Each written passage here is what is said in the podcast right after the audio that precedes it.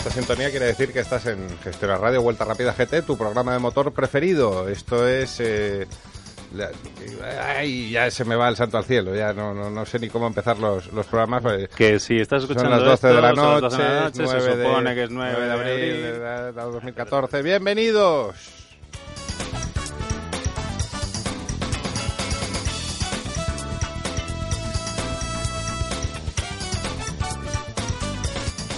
Bueno, pues pedazo de programa tenemos hoy, el estudio lleno de gente, ahora que está esta mesa enorme que tenemos aquí en, en los estudios de Gestión a Radio, pues la, la de antes era muy pequeña, tenemos aquí el jamón y el lomo pata brava de guijuelo, estupendo, maravilloso, el Además, jamón me- más me- racing. Más racing, sí. Me he venido 10 minutos antes para abrir lo que se oxigene, que se aire, Bien, que bien. inunde de ese olor de guijuelo todo el estudio. Pero ¿sabes? primero da la buenas noches, Fernando, Buena- una persona educada, hombre. Buenas noches a todos. Es que no me puedo resistir. Es que veo este color rojo, mm, blanco roto, entrevedado y, y es que es que me pongo loco. Joder, yo prefería cuando abrías el gin tonic. Y no esas estamos hablando del y no estamos hablando del micrófono de gestión, a que también nos han puesto unas caperuzas nuevas y es también sí. rojo y blanco. Por cierto, ya que lo dices, oh sí. Que es lo único rojo, rojo y blanco que hay en este estudio, porque aquí... ay, ay. Ah, bueno, Fernando de la Fuente en control. ¿Qué tal, Fernando? Buenas noches. Sí, sí. Pero algún defecto tenía que tener este programa, tener un técnico del Atleti. Bueno, y creo que uno de nuestros invitados eh, es atlético. No, ah, no, no, no, no le gusta el fútbol. Javier Arias, director de comunicación de Infinity. Muy buenas noches. Buenas noches a todos. Tiempo sin, sin verte por aquí. Hoy, hoy venimos a hablar de, de- de- de coches que nos gustan, de, Infinity, pero también vamos a hablar de, de historias de carreras, ¿verdad? Que hay, hay mucho que contar. Pues sí, la verdad es que sí, un placer siempre estar aquí con vosotros, lo disfruto muchísimo, además eh, el catering ha mejorado notablemente desde la última visita que hice y eso es un motivo de satisfacción importante y bueno, pues la verdad es que encantado, como siempre, contaros las últimas novedades de Sí, ahí. nuestra marca. Fenómeno. Javier de la Calzada, otro Javier. Muy buenas. Oye, por fin estás aquí. ¿Qué tal, Ramón? Te Sí. haces difícil de ver, ¿eh? Bueno, al final, eh, entre historias variadas, pues eh, es muy complicado venir siempre, pero es un placer, como siempre. Curro Jiménez Parterrollo, ¿qué tal? Buenas noches, yo voy a hacer como nuestro amigo Fernando. Ten cuidado, no tires esto por encima. ¿La has agitado? Ay, no, bien. Ah, El Curro, A no, sí, sí, no, es no. imprescindible. A ver, es es- no, es eh, de, lo, de, lo, de lo menos erótico que he oído en mucho tiempo. vamos a ver, no, no eches mi fama por el suelo porque ya lo que tenéis es envidia pura. Y bueno, y, y el chico de los rallies que, que vino una noche, le gustó esto y ya es, es, lo que pasa en Vuelta Rápida GT, ¿no? Que, que Pensaba que uno- ibas a decir el chico de los recados. eh, bueno, también, oye, hoy, hoy te he puesto tareas, ¿eh? Te he puesto tareas. Nacho Villarín, muy buenas noches. Hola, buenas noches. ¿Qué tal? Un Oye, placer estar aquí de nuevo con todos vosotros, sobre todo después de, de un rally tan apasionante como el que vimos en Portugal, gracias en gran parte a, a la actuación de Dani Sordo. Y a mí lo que me encanta es que Nacho Villarín viene con resaca. O sea, como se tiene que ir de un rally. Resaca por rally. claro, claro, eso es, eso, eso es bien, eso es bien. El Son- estrés son- de los directos, ya sabes. No, son, son las, las, las normas inexcusables que tiene que cumplir todo tertuliano de Vuelta Rápida GT. O sea, Pero atención, no es de alcohol, es que le han dado gasolina 95. Entonces, por eso no es garrafón, es le han dado... Eh, bueno, cuéntanos, además, eh, noticia hoy de alcance, ¿no? De, de- de última hora. Íbamos a contar eh, con, con Dani Sordo. Dani Sordo es como, como el, el personaje este que amenazamos muchas, muchas noches con, con tener en vuelta rápida y luego por, por H o por B no, no, no puede estar con nosotros. Hoy no, no, nos cuentan que, que ha pagado ya el teléfono porque deben estar llamándole de, de todos los sitios porque se ha hecho público mm, con gran alegría por nuestra parte que, va, va a ser piloto de Hyundai en Argentina. Yo desde luego creo que, que es la, la decisión más correcta que, que podía tomar el equipo porque desde luego en Portugal hizo un rally de, de auténtico jefe de filas, marcó los primeros scratch del, del I-20 World Rally Car, llegó a ser líder del rally, eh, superando en todo momento con claridad además a, sus compañeros de equipo, a Newville y a Haninen, con lo cual caía por su propio peso que, que después de esta actuación pues los dirigentes del equipo tomasen esta decisión cuando todavía tenían disponibilidad hasta hoy de, eh, de cambiar la, inscripción. O sea que nos alegraba mucho por Dani y sin duda ha sido una, oportunidad que se ha ganado a pulso. Y ahora papelón, ¿eh? En Argentina, porque yo creo... A ver, está muy bien que, que Dani corra en Argentina, pero sé, ¿qué se espera de él? Hombre, pues eh, la edición del año pasado no, no fue la que, se le- la que mejor se le dio, pero es un rally que siempre se ha encontrado cómodo. Hizo un par de podios ya con, con el- durante la primera etapa en Citroën. Estuvo a punto de repetirlo también en aquel, aquel, aquella edición que, corrió con Ford como sustituto del Atbala, hasta que, le dejó el coche tirado en el último tramo. Con lo cual, pues los indicios son positivos. Eh, Dani se le ve muy motivado, se le ve también contento con el coche y con el comportamiento de, en tierra, de la versión de tierra. O sea que, esperemos que los buenos augurios eh, que nos ha dejado en Portugal pues se acaben confirmando allí en, Córdoba. Bueno, y antes de la primera pausa musical, que después eh, hablaremos con Javier de, Infinity, de, estas batallas que, nos gustan tanto, cuéntanos los deberes que te he puesto como amado líder que soy de este programa. Eh, ¿A quién nos traes hoy? Porque traes también sorpresilla. Pues traemos a, los jovencitos del Campeonato del Mundo, a nuestros tres abanderados españoles en, la nueva, en el nuevo trofeo de IMAG que ha organizado M-Sport. Eh, José Antonio Suárez, Geray Lemes y Nils Solans, que hicieron un papel bastante destacado en, el Rally de Portugal. O sea que seguro que, tendrán mucho que contarnos de, lo que ha sido su experiencia este fin de semana. Oye, compañeros, eh, aquí el Villarín se está ganando el Gintoni de después. Eh. esto es periodismo, periodismo de investigación. ¿eh? De la marinera. Pues vamos con la primera pausa musical y ahora empezamos con Infinity. Estás escuchando Vuelta Rápida GT.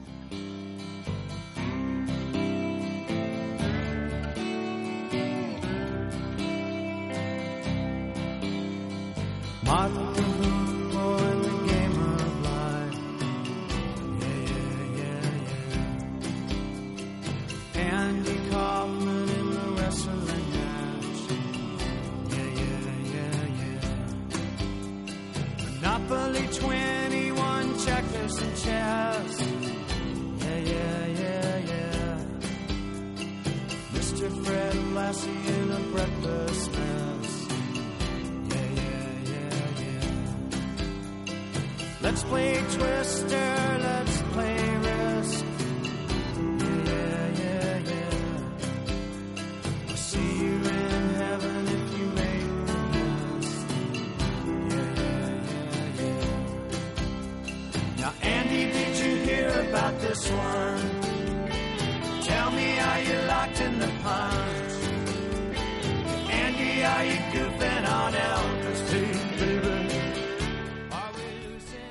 Bueno, pues después de esta pausa musical con Rem, que va a ser, adelanto ya, la única pausa musical no de Queen, porque aquí tenemos un compromiso con el amigo Lorenzo Sórdido de poner música de Queen. Lo tienes tú y esta, y esta norma es nueva. Estamos, ¿Te la has, inventado ahora? nos hemos hermanado con el programa El Yate de Flavio de Cadena Motor, que, que son buenos amigos y y Queen eh, con, bigote, y sin bigote. Sí, sin bigote tendré que seleccionar yo las canciones otro día. Bueno, pues te, pones ahí en, control. Podemos hablar de producto. vamos a hablar de producto. Eh, Javier Arias, Infinity, marca espectacular, emocionante, que la vemos en los grandes premios. Hoy este año parece por ahora que, les cuesta un poquito pero oye, habéis sacado un pepinazo que es nuestro gancho del programa SQ50 o Rush que, ha probado ya Vettel o ha desarrollado Vettel. Cuéntanos, cuéntanos, pues es una pasada.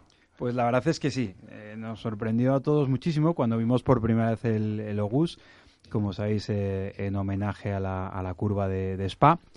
Y bueno, dentro de este año para nosotros tan importante como ha sido el del lanzamiento del Q50, queríamos explorar hasta dónde podemos llevar las posibilidades de, de nuestra, nuestra berlina estrella en estos momentos.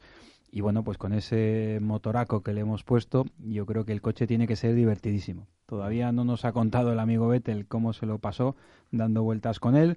Sí que ha sacado conclusiones interesantes que ayudarán a los ingenieros a seguir trabajando sobre lo que por ahora es un concept. Pensar que todavía la marca no, no se ha pronunciado sobre si finalmente llegaremos a verlo rodando o no por las calles. Es que además un motoraco que a mí me gusta particularmente porque es el, el seis cilindros de doble turbo del, del Nissan GTR35, que es uno de mis coches favoritos del mundo mundial, pero el Infinity no, va descalzo tampoco, porque tenemos dos versiones, una diésel, mm, que supongo que será la que la predominante en el mercado español, pero también una de gasolina V6 híbrida de 354 caballos. Quiero decir, no estamos hablando de que sea un experimento, estamos muy cerca del, tope de gama, digamos. Mm.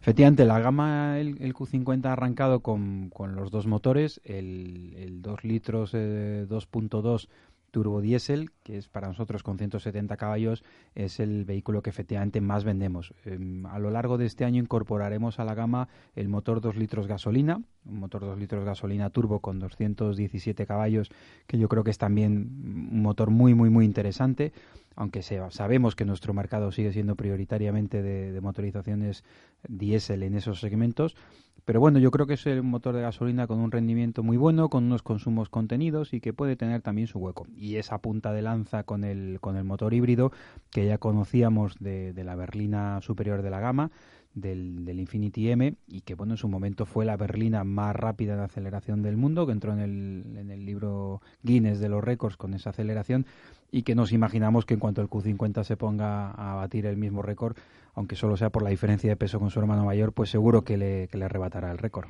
Además estamos hablando de un coche que no es solamente potencia bruta ni, ni la novedad del sistema híbrido, sino que viene cargado de tecnología, desde un cambio secuencial de doble embrague, sobre todo esa novedosísima dirección eléctrica totalmente independiente, no lleva, salvo problema en la, en la, gestión de la centralita, no tiene unión física con la dirección, que te permite hacer un montón de cosas, control dinámico dentro del carril, o sea, quiero decir, estamos hablando de un coche de altísima tecnología. Pues sin ninguna duda, yo creo que el Q50 lo vamos a recordar siempre porque ha sido el primer vehículo de producción con esa novedosísima dirección electrónica perdón, y que realmente marca un futuro en, la industria del automóvil. Yo creo que dentro de unos años no será nada extraño que la mayoría de los automóviles utilicen sistemas de dirección parecidos y hoy en día ha sido el, Infinity. Algunos ya habían experimentado sobre ello, pero ha sido el Infinity Q50 el primero vehículo de producción en ofrecerlo. La verdad es que es impresionante. Cuando lo pruebas la primera vez, la, sensación es muy, muy peculiar. Es una sensación de, muy de coche de carreras, eh, porque puedes programar tú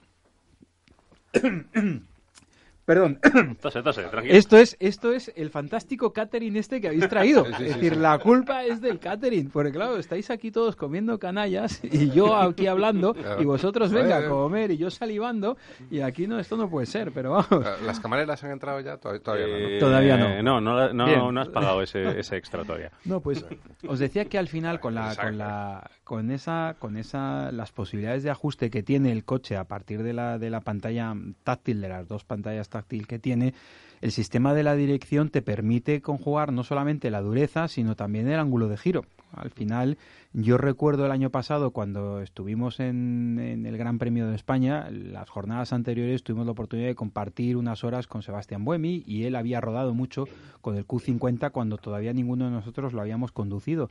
Y yo recuerdo hablar con él y decirle, oye, pero dime, ¿qué es lo que realmente más te ha impactado a ti como, como piloto? Y además, eh, Sebastián Buemi, que es un tío estupendo y, y como piloto probador del equipo, y eh, muy sensible con la industria de la automoción porque su padre tiene en Suiza concesionarios de automóviles, entonces se sentía muy identificado con nosotros y nuestra curiosidad y nos contaba y decía, mira, yo realmente el coche me parece increíble, tiene un chasis espectacular, las suspensiones, el motor estupendo, etcétera, etcétera. Ellos las pruebas las hacían siempre con el con el motor híbrido, con el con el más gordo lógicamente para exprimir todas las posibilidades del coche.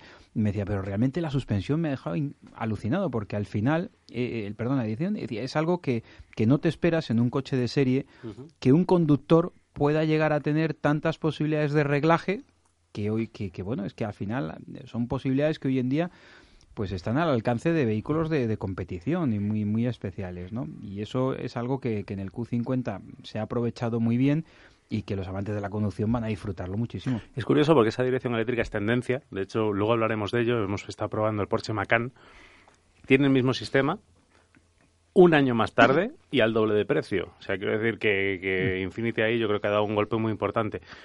Pero la pregunta es, la, es, es, obligada. Tienes un coche de 364 caballos con una vocación eminentemente deportiva, se está pegando con el Audi S4, se está pegando con el... Bueno, está por encima del Volvo eh, S60 Polestar, en el caso del Rush. Eh, ¿Es compatible una dirección eléctrica separada de las ruedas con una conducción deportiva? O depende solamente de, cómo de cómo programes y cómo configures esa dirección? Bueno, vamos a ver. Eh, la dirección eléctrica, eh, fijaos, si me permitís la comparación, al final eh, nosotros hemos heredado y adaptado a las cuatro ruedas algo que en aeronáutica se lleva muchos años utilizando. Y en aeronáutica funciona una dirección eléctrica para llevar un Airbus y un, y un avión de carga, etcétera, etcétera, y la utiliza un caza de combate que sería lo más parecido en F1. Es decir, que al final no es tanto un problema de, prestaciones. necesitas, lo que necesita un, un piloto de carreras es la mayor sensibilidad posible y necesita sobre todo que el coche realmente responda a lo que él le requiere al volante. Y desde luego una dirección eléctrica no tiene retardo respecto a una dirección mecánica. Es decir, eh, yo creo que al final eh, e, es un sistema que lo que no sabemos todavía es sus posibilidades en competición cuando se pueda desarrollar, pero desde luego, al menos sobre, sobre el papel, la dirección electrónica es muchísimo más efectiva que una dirección mecánica. También estáis cogiendo mucha cierta herencia de quizás una marca que lleva más años que Infinity, naturalmente, porque Infinity es una marca que entra con, muy, con mucha fuerza, pero no con la antigüedad que tiene, por ejemplo, Mercedes-Benz, pero estáis heredando tecnología que viene directamente de esa marca. El cambio de doble embrague es de origen Mercedes-Benz, el motor diésel es de origen, de origen Mercedes-Benz.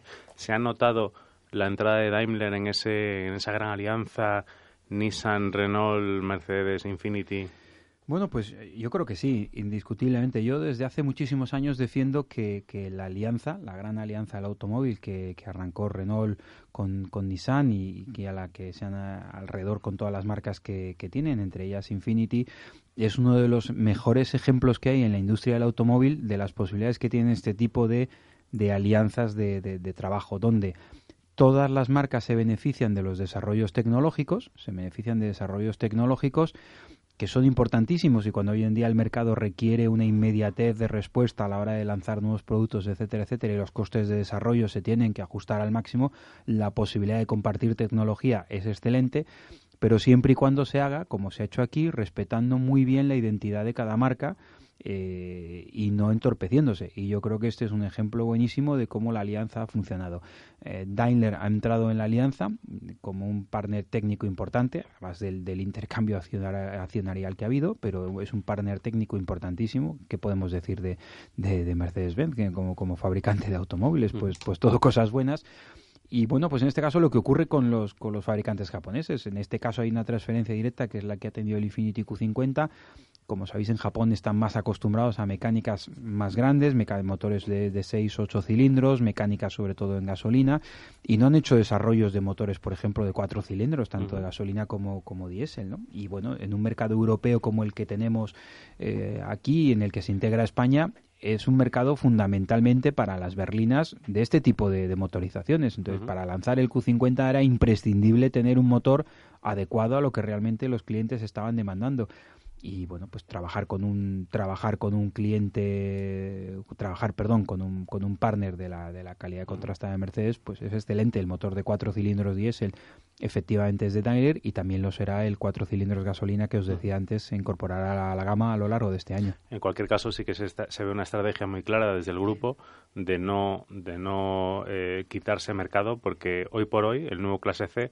no es competencia todavía del, del Q50 a nivel de motorización, porque el motor más potente es de 182 caballos y estamos hablando de prácticamente el doble en el caso del Q50. Bueno, en el Q50 somos competencia en el sentido de que tenemos una motorización diésel también y competimos en, en, otros segmentos. Luego eh, ellos no tienen una motorización híbrida tan potente como la nuestra, etcétera. Yo creo que, que son perfiles de cliente diferente. En el caso del Infinity es un, un cliente que busca una exclusividad, una alternativa, un diseño, unas prestaciones busca algo diferente, que yo creo que es lo que mm. al final Infinity siempre ha estado ofertando. Ese producto un poquito más exclusivo. Yo os diré una cosa, eh, buscando un poquito de información para, esa, para esta charla que tenemos ahora, me he metido en la página de Infinity, me ha sorprendido muchísimo porque están muy bien hechas, muy entretenidas, muy bonita. Realmente te puedes pasar ahí 10 minutos viendo cosas de coches con una interfaz muy agradable, es como una ver mini películas. O sea, os invito a todos que os metéis en infinity.es y, y, que, y que echéis un vistazo a la gama que tiene porque es bastante agradable de ver. Una cosa, eh, hablas del cliente de Infinity. ¿Cómo, ¿Cómo ve Infinity el mercado español? ¿Cómo hay recuperación? ¿Esta recuperación que se está vendiendo? Yo creo que sí el indicativo a lo largo de estos tres primeros meses del año hemos subido, han ido subiendo las matriculaciones. Se prevé que, que a lo largo del año, pues que, el, reconoce, el, crecimiento de mercado ronde en torno al 10% para arriba. Y yo creo que, que puede ser una, una senda de una, de una recuperación hacia las posiciones en las que el mercado lógicamente tiene que estar. Quizás no estaba en su justa posición hace unos años cuando veníamos más de un millón y medio de coches, pero claramente tampoco era nuestra situación con las 740 y pico mil que, hemos vendido en los momentos más, más bajos. Yo creo que sí que hay una recuperación en el mercado, se están recuperando por, por segmentos, no, no se están comportando exactamente igual los mismos segmentos. En estos momentos los segmentos eh, inferiores, motorizaciones más pequeñas, coches más, eh, más baratos se están vendiendo mejor que las marcas premium pero yo creo que era un comportamiento también previsto, es decir, las marcas premium fueron las últimas en entrar en la crisis y también van a ser las últimas en abandonarla. Hay que decir una cosa también del Q50, que cualquiera que se piense que estamos hablando de un coche de altísima tecnología, de grandes, gran calidad, un diseño muy, muy particular de Infinity, pero los rangos de precios van desde 34.900 euros a 48.000 en diésel y de 53 a 61.000 en gasolina. Quiero decir, es un abanico muy amplio. ¿Cuál es el cliente de Infinity? Pues depende de qué modelo quieras, porque prácticamente casi Pues, el alto de gama duplica el... al- Ahora, en esa gama, fíjate que además con la, con la promoción de lanzamiento estamos en, en 32.900 euros, lo hemos bajado 2.000 euros. Tenemos un programa muy interesante de tres años de, de garantía y tres años de mantenimiento incluidos, yo creo que hoy en día también los clientes demandan más a las marcas este tipo de servicios para realmente despreocuparse del coche cuando lo compran y, y estar tranquilos durante, durante un periodo de tiempo. Infinity lo está ofreciendo también. Y yo creo que es un coche que con el nivel de equipamiento que tiene está en un precio muy competitivo respecto a sus rivales. ¿Hay posibilidad de sacar el Rush al mercado o todavía no? Pues qué te voy a decir, a todos los que nos gustan los coches y aquí en esta mesa em, estamos todos... eh, Hay uno ¿no? que le gustan las motos. Ah, Venga ya. y nosotros en, en- en- en justa compensación también nos gustan las motos, pero pues eh, a ver, yo creo que, que el Logus es un ejercicio de Infinity de, de- de mostrar cómo puede desarrollar coches de altas prestaciones a través de, de una berlina como el Q50. ¿Verá o no verá la luz? Pues quién sabe, quizás en el, en- de repente con el FX recordáis aquella serie limitada de solo 150 coches, homenaje a Sebastian Vettel, Sí. con más de 400 caballos, etcétera. Pues ¿por qué no? Quizás una serie limitada. A lo largo del año nos, nos lo descubrirán. Oye, Javier, si te parece, vamos con otra pausa, vamos a meter a nuestros pilotos invitados de hoy y luego seguimos charlando de, de Infinity, de, de carreras. De, hoy, hoy hay que explicárselo un poco a la audiencia. Eh, tu presencia aquí, aparte de, de contarnos estas maravillas de, que, que- que estáis eh, introduciendo en el mercado, viene por un tuit de, de- de un pin que encontraste en casa de tus padres. O sea, Sí, sí, efectivamente. y, y queríamos charlar un poco de, aquello, ¿no? Efectivamente, un pin muy, muy, muy original y que me encontré y me hizo muchísima ilusión recuperar y a partir de ahí te lo conté y, y recogiste el guante enseguida y me parece fenomenal esa pausa, por favor, cuanto antes, de, sobre todo porque os vais a terminar el jamón ¿Eh? Venga, pues vamos con un poquito de música. Tonight I'm gonna have myself a real good time. I feel alive. And the world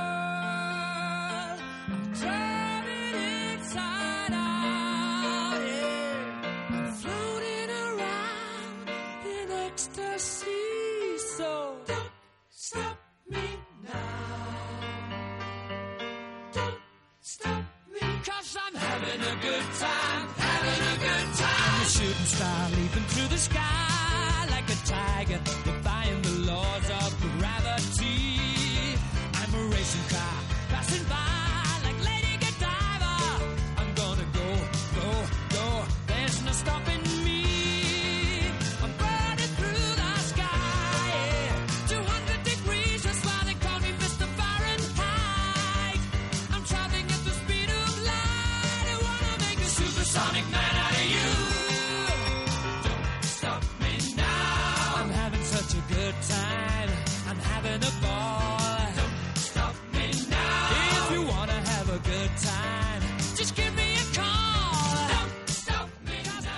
Bueno, pues empezamos con nuestra sección ya, eh, desde que está aquí Nacho Villarín, yo creo que ya lo vamos a hacer sección de, de pilotos invitados en Vuelta Rápida GT y qué mejor, qué mejor para, para iniciar esta sección que, que los representantes de, de la Armada Española en el Mundial de Rallys en ese trofeo Copa DIMAC eh, con los con los Fiesta que menudo menudo espectáculo nos han dado en el Rally de Portugal.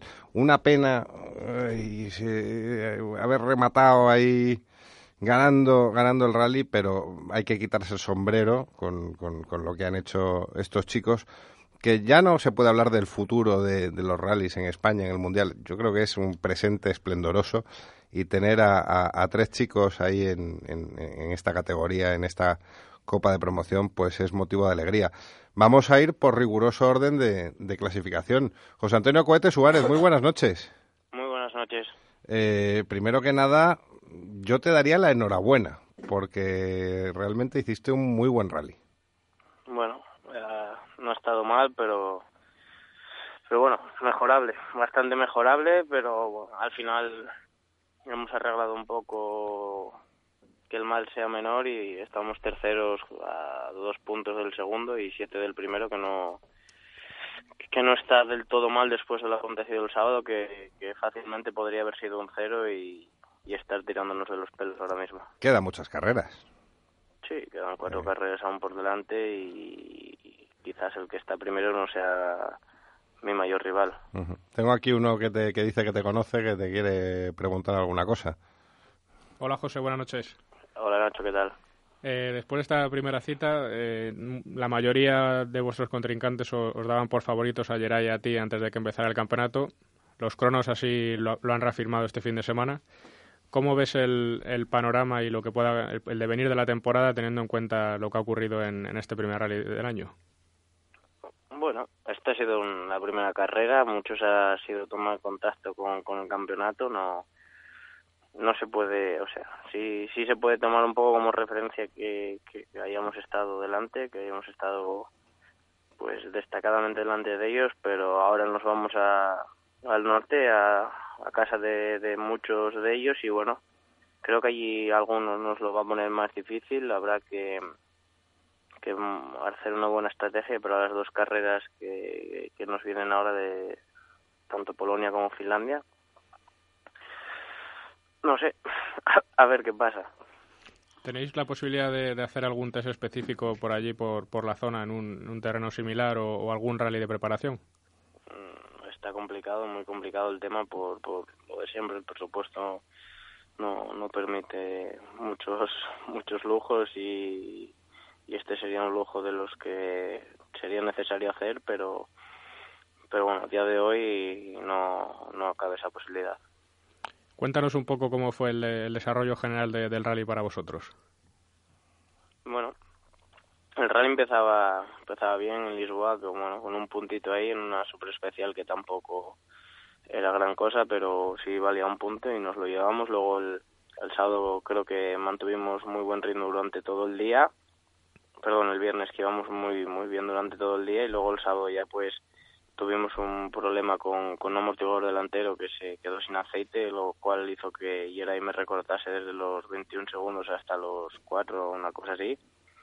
Y que después de reparar pues me haya podido distanciar otra vez hacia él, pero, pero bueno, en el mismo tramo los dos, en el penúltimo del día, pues Yeray tuvo un- una salida de carretera y yo tuve otra. Ahí pues se fue un poco al traste el tema y el domingo pues en el enlace de, de la asistencia al primer tramo veíamos a Quentin con un accidente con un coche de la organización que esto pues nos hacía acercarnos un poco más a al podium que que uno de nuestros principales rivales como así creemos que pueda ser durante la temporada pues que haya tenido también un percance. Y yo le dije a Pablo esto fue el karma. Fue el karma todo esto el karma que ya empezó a trabajar y, y bueno y después pues nos tiramos a tope durante el durante el domingo. A algunos problemillas con la caja de cambios pues le recorté un minuto y 15 segundos al, al que iba tercero pero que no, no llegué suficiente a, a pillarlo por dos segundos escasos que, que la verdad que, que hubieran sido tres puntos más, si no me equivoco, muy valiosos que me habrían servido para estar segundo del campeonato, pero bueno, pensando en todo lo que pudo pasar, de todo que podía haberse quedado en un cero, habernos quedado en la cuneta y una, una gran desgracia para el campeonato, pues bueno, aún así estoy contento con, con nuestro Portugal. Pero, Coete, eh, a ver, la gente te está escuchando, muchos de, de los oyentes te seguirán en Twitter. Eres un, un tío que, que en redes sociales siempre pone las fotos sonriendo, como un, un tío optimista, y se te ve un poco, se te ve un poco embajonado. No, se me ves que es reventado, porque solo se me ocurre a mí meterme un- una tralla de gimnasio por la mañana y estoy durmiéndome. si es que el de- el Es que de- yo- aquí lo decimos, el deporte es malo, hombre. si es que no, no, no puede. Este, este, este amigo aquí, Nachete Villarín, viene, viene el tío cansado de, de Portugal, pero claro, él no ha hecho tramos, él ha hecho otros tramos. Portugal fue durísimo, fue una semana pero increíble. Sobre todo yo me cansé muchísimo, o sea, físicamente me cansé mucho porque todos los botes, todo parecía aquello que Estaba el Dragon este Car continuo. Sí, había mucho, mucho, mucho carril que te hacía botar mucho y bueno, es tierra y todos sabemos que, que es muy irregular el terreno y que tal, pero a mí sobre todo lo que me cansó fue psicológicamente los reconocimientos tan complicados que tuvimos porque no sabía si estabas apuntando con la cabeza, si con el corazón o con la parte de atrás de uno, porque Con el culo, se puede decir, joder. eh, Ah, vale. Bueno, estamos ya, tú- ya, ya no hay niños eh, escuchando la radio.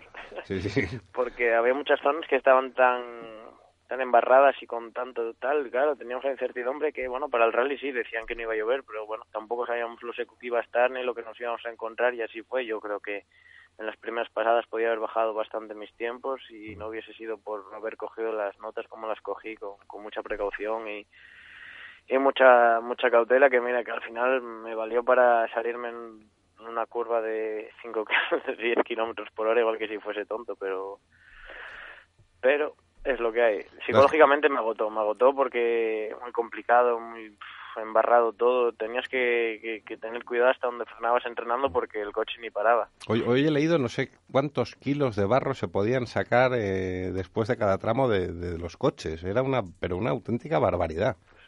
O sea, en- 40 podrían ser sí, o- sí, sí, un- algo así, una, una pasada. De hecho, sobre lo que comentaba ahora José Antonio, eh, Mikkelsen decidió hacer notas nuevas para este rally, como estaba tan complicado de su habilidad los reconocimientos, pues al final, como demostraron los tiempos, fue no fue el rally más indicado precisamente para, para hacer notas de nuevas. Pero bueno, José, después de Portugal, borrón y cuenta nueva, toca pasar página y tengo entendido que, que en el próximo rally además vais a estrenar coche, ¿no?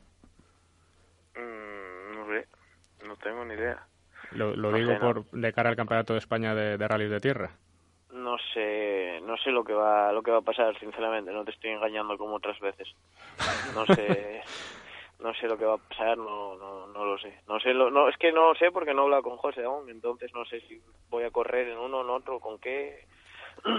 No tengo ni idea, de verdad. No te estoy mintiendo, te estoy diciendo la verdad.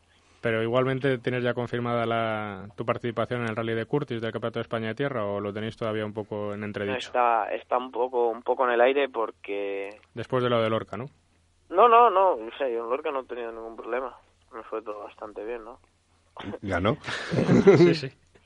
pero pero no sé no no sabemos todavía aún no, no he hablado con él y cuando hable con él pues podré decir algo pero aún no no se sabe nada espero que sí que se pueda estar allí que tengo ganas de que joder, de tener otro pique con con Chevy como el que tuvimos en Lorca como el que tuve con Geray este fin de semana la verdad que me que llevo unos rallies disfrutando como la vida disfruté porque me estoy midiendo con pilotos rapidísimos y y bueno pues estoy haciendo lo mejor que ellos, que es bastante bueno también y que me están haciendo mejorar muchísimo porque realmente cuando cuando uno mejora y aprende es cuando está corriendo contra pilotos de tantísimo nivel. Sin duda. Cohete, eh, te dejamos descansar de esa paliza de gimnasio, Sí, voy a ver si me duermo porque estoy cao.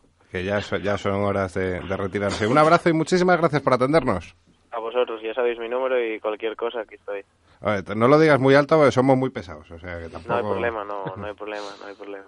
Venga, un ¿Dónde está el abrazo. voto hoy? ¿No anda el voto por ahí hoy o qué? El voto hoy está, está recuperándose del Sanremo histórico. Ya vi que abandonó, me cago Eh, que la, la culata tuvo ahí un, un- un problema en el, en el Panda, Pero coño, es que los coches eso es lo que pasa, que no son no son irrompibles. Oye, el año pasado que no, no se le rompía ni a la de tres y este año pues... Pero bueno, eh, ya para, para, el siguiente, para el siguiente rally me dijo que te, te mandásemos un abrazo bien fuerte y entrará después para contarnos un poco sus bolas de, del Rally San Remo. Pues nada, hablamos. Venga, Un cuente. abrazo, José. Un abrazo. Vamos con un poquito de música.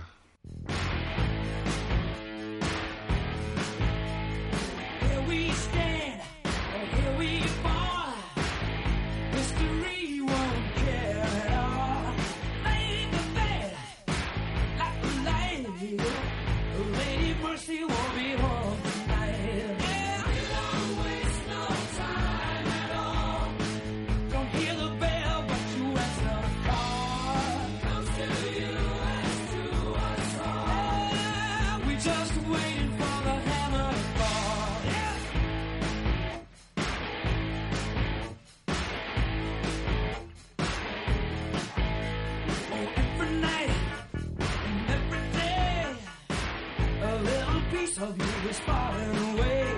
But lift your fires, the western wailing, build your muscles as your body decays.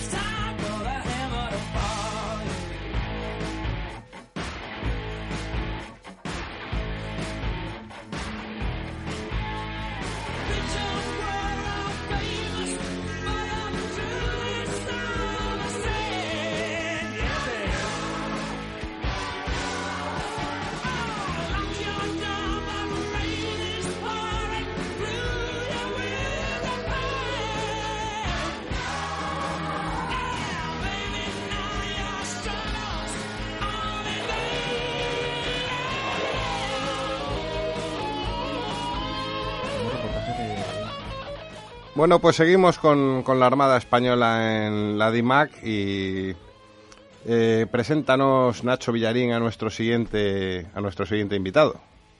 Bueno, pues vamos a hablar ahora con, con Nils Solans, que es el, el debutante español este año en el, en el trofeo de IMAC del Campeonato del Mundo y el piloto más joven y por lo tanto el, el rookie del campeonato. A ver qué nos cuenta sobre Y que- esta primera experiencia en, Y- en y Portugal. gen- gente que sabe de esto, como el señor Marqués, habla maravillas de, de Nils Solans, ¿eh? Sí, señor. Nils Solans, muy buenas noches. Muy buenas noches, ¿qué tal a todos? ¿Qué tal, qué tal esa experiencia en Portugal?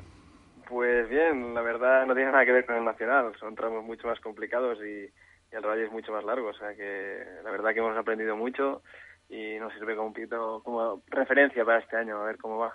Van muy fuertes en el Mundial, ¿eh? Sí, está claro que ahí corre todo el mundo y que, que nadie se deja ganar y el ritmo es, es muy alto, sí, sí. Ja- eh, Nacho, eh, ¿alguna pregunta para, para Nil? Hola, Nil, buenas noches. Buenas Nacho, ¿qué tal? ¿Qué fue lo que más te, te ha sorprendido de, de dar el salto a- de un rally del Campeonato de España a uno, a uno del Mundial? Sí que bien es cierto que, que ya habías corrido el, el rally de Cataluña, pero, pero bueno, era la primera aparición internacional que hacíais después de, de aquella participación en Finlandia. ¿Cómo ha sido este, este salto del Campeonato de España de Tierra a, todo un Campeonato del Mundo? Bueno, pues primero del Campeonato de España, de hecho es la carrera solo un día y, estás corriendo durante un día, el nivel no es muy, no es muy alto, pero, pero sí que se corre, ¿no? Pero en el Campeonato del Mundo la verdad es que son cuatro días, bueno, el caso de Portugal, y todos los días tienes que ir al máximo, intentar no tener ningún problema, porque con la complicación de estos rallies es muy fácil o tirar una rueda para atrás o salirte de la carretera o lo que sea, y, y la verdad que me sorprendió bastante el nivel durante los cuatro días de rally, eso sí. ¿Qué valoración haces de, de tu propia actuación? Bueno, si hubiésemos podido mantener sin tengo ningún problema, pues la verdad que estaríamos muy para adelante. Pero claro, tanto Cohete y también pueden decir lo mismo, ¿no? Y estaban todo el día adelante y la cosa acabó como acabó. Pero yo, por mi parte, los tiempos fueron bastante buenos, fuimos mejorando desde el primer día hasta el último día que acabamos a, me- a menos de medio, kilo- medio segundo por kilómetro del scratch y, y esto es una buena valoración para nosotros de cara a las próximas carreras. Bueno, aquí eh, tenemos un problema en, en el estudio de Vuelta Rápida GT que solo podemos tener a, a- a dos invitados por teléfono a la vez. Eh, hemos tenido, hemos pasado primero a, a Cohete, que, que estaba el hombre machacado de, de la sesión de gimnasio y se tenía que ir a dormir. Y tenemos también al otro lado del teléfono a Geray Lemes, otra de las estrellas eh, eh, españolas en el, en el Mundial, con, con orgullo. Oye, estamos ahí encantados de tener a, a- a tres mosqueteros en, en, la, en el trofeo de Mac, ¿no? Eh, Geray, muy buenas noches. Hola, buenas noches. ¿Qué tal? ¿Qué tal la, la experiencia? Estamos aquí charlando un poco con, con Neil, que nos está contando también su- sus batallas en Portugal. Buenas, Geray. Buenas, Buenas. ¿qué tal, Nil? Bien, bien, bien, aquí, relajado un poco ya. Pues bueno, eh, la experiencia fue buena por, por un momento y por otro no. Eh, empezamos bastante bien el viernes y el sábado nos fuimos un poco largo en una derecha y, y tocábamos el puente trasero y, y tuvimos que abandonar. Y al final domingo lo pudimos solucionar un poco y quedar quinto y coger unos puntos. Oye, ¿y cómo, cómo se lleva esto de, de bajarse de un Ferrari en el Islas Canarias y subirse al Fiesta? Porque totalmente diferentes. Porque- con el, Fer- con el Ferrari tuviste que echarle carreras también aquí a, a Enrique Cruz allí, ¿eh?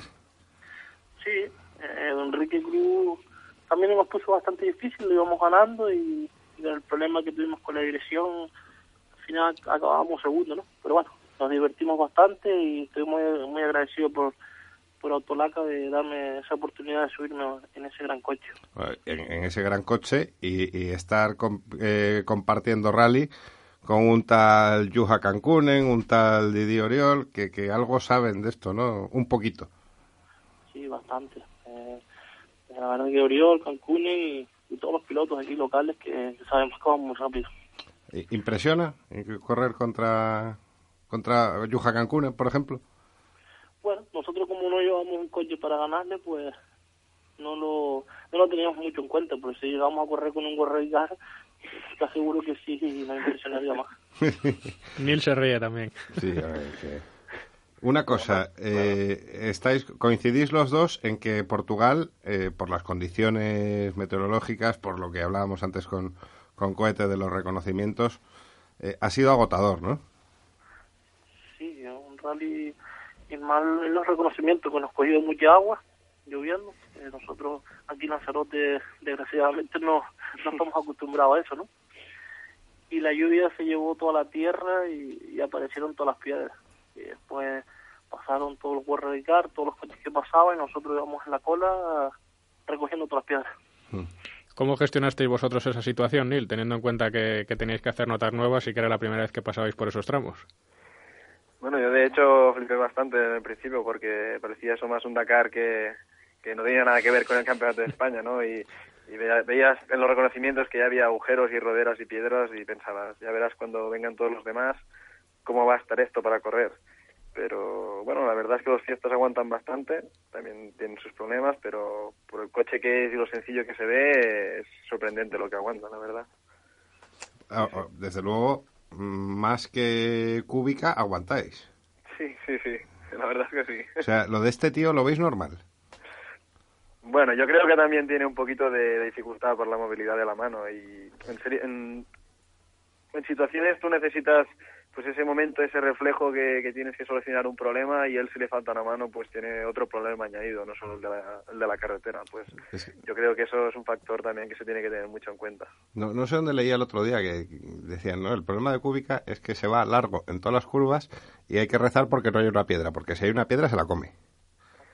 Bueno, también supongo que es las ganas de correr, de venir de la Fórmula 1, es otra ideología, ¿no? Correr en un rally que en la Fórmula 1. Coño, pero vosotros no vais parados. O sea, Sí, bueno, no sé, eso, eso cada uno tiene su manera de conducir. eh, Nacho, querías... Quería preguntarle a Geray si, si cómo, ve, cómo ves ahora el- la situación de- del campeonato después de esta primera carrera. Os quedan cuatro por delante todavía y parece que, que tanto Cohete como tú estáis marcando el ritmo. Pero también esperemos que, que ese precisamente no sea ese duelo el que, el que os haga perder opciones a, a ambos, ¿no? Esperamos que, que aparezcan un partido más y, y se metan en medio nuestro. Ya Neil demostró que, que el tramo estuvo muy cerca de nosotros, incluso ahí empatando tiempo y, y a ver si en otros rally no tenemos esa lucha que tuvimos aquí. Oye, chicos, ¿y, y el niño de Batanen cómo va? Bien ahí, dilo tú. se ve que tiene muchas ganas, que es joven y, y quiere correr todo lo que pueda. Sé que el sábado volcó y el domingo creo que también se fue fuera y pero bueno, dos o tres tramos que hizo ganó. Ah, pero Geray, que, que digas tú de, de un piloto. Es que es joven. O sea, aquí, a ver. Yo, soy eh, joven, yo también soy joven, ¿no? Pero por él, de algo más.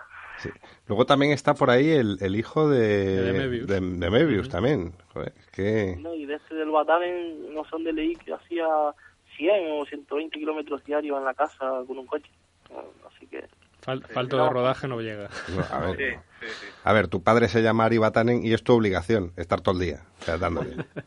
verdad. Yo no sé si visteis eh, al vídeo aquel que hubo en internet, yo no sé si era verdadero o falso, del hijo de Robampera, con, con 11, 12 años en, en hielo, cómo, cómo, cómo llevaba ya el coche, el, el- el niñito. O sea, dices, coño, o sea, estos van con una ventaja comparativa respecto a, a, a nosotros importante.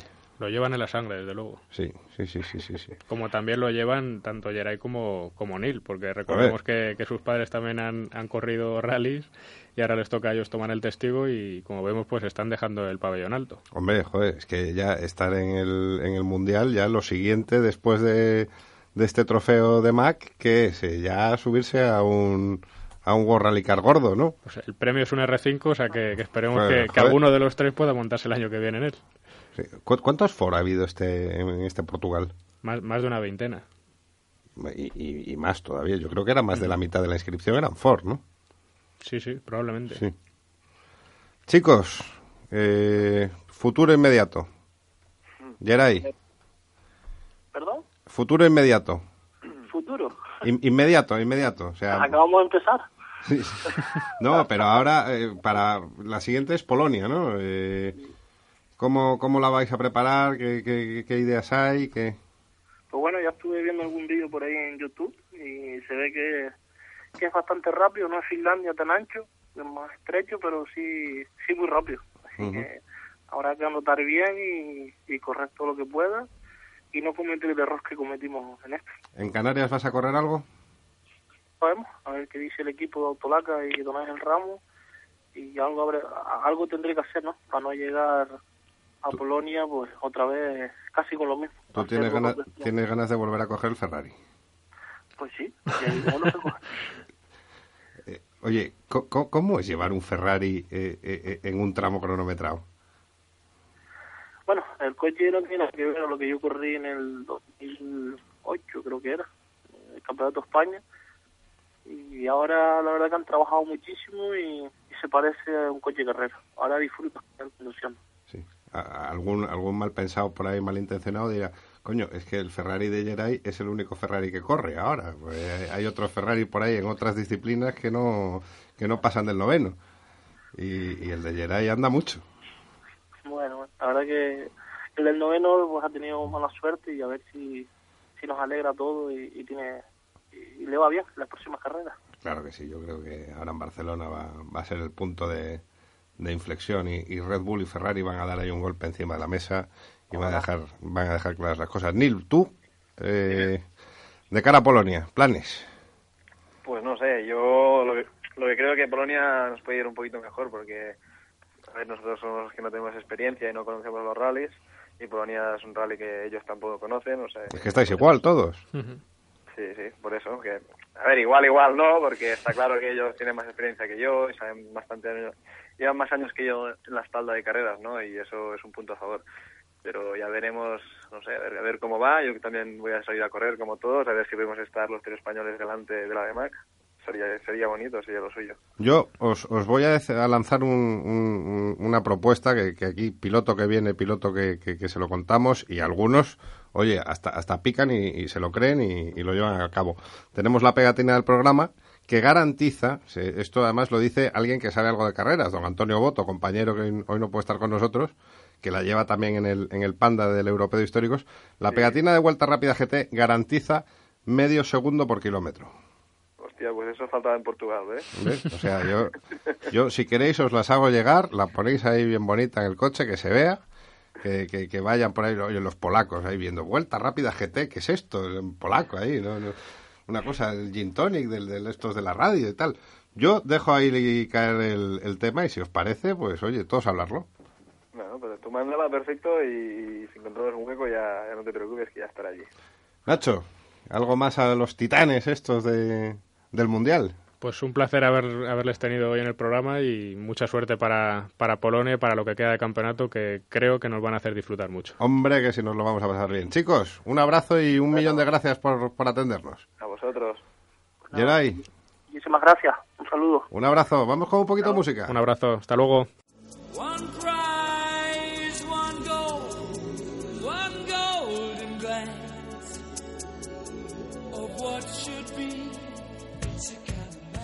Bueno, y por arte de magia, como, como canta eh, Freddie Mercury con bigote del, álbum A Kind of Magic, se ha acabado el jamón pata brava y el lomo. Aquí ya nos hemos quedado a, a dos velas. No, nos hemos quedado súper a gusto. Personalmente me he puesto el como el Kiko. Oye, hay que decir, hay que decir eh, este concurso, de verdad. Mm, Tuitead eh, citándonos a, a Vuelta Rápida GT y a Pata Brava. Pata Brava, si, si, si nos tuiteáis citando a los dos, entráis en el concurso ese del jamón que cada dos meses vamos a, a dar de forma absolutamente arbitraria y con lo que nos parezca a nosotros el tuit, que nos parezca más simpático, más gracioso, más afortunado. Eh, agradeceríamos insultos no, gracias, que eh, todo, todo- todo hay que decirlo, o sea, eh, luego aquí la gente pues, se viene arriba y no puede ser.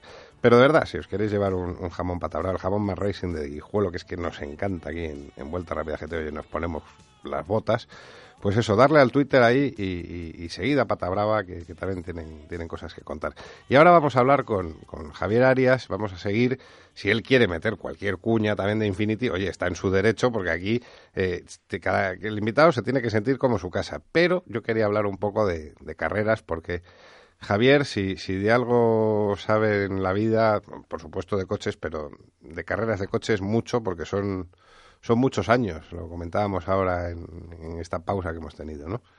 Pues sí, la verdad es que, sí, es que sí, unos cuantos hemos vivido y además pues he tenido la suerte de vivir las carreras yo creo que, que desde todos los ángulos posibles, porque un día me paraba a reflexionar y dije, no sé, no hay mucha gente que como yo haya tenido la oportunidad de vivir las carreras como aficionado que, que fui de niño y con, y con mi padre en el circuito del Jarama, en los rallies de, de la zona centro, como oficial del, del RACE, también en el mismo circuito del Jarama y, en rallies he llegado a tener todas las licencias de comisario deportivo, de director de carrera, he sido conductor, de, he sido piloto, he sido copiloto, periodista muchos años, de prensa, de radio, de televisión. Federativo.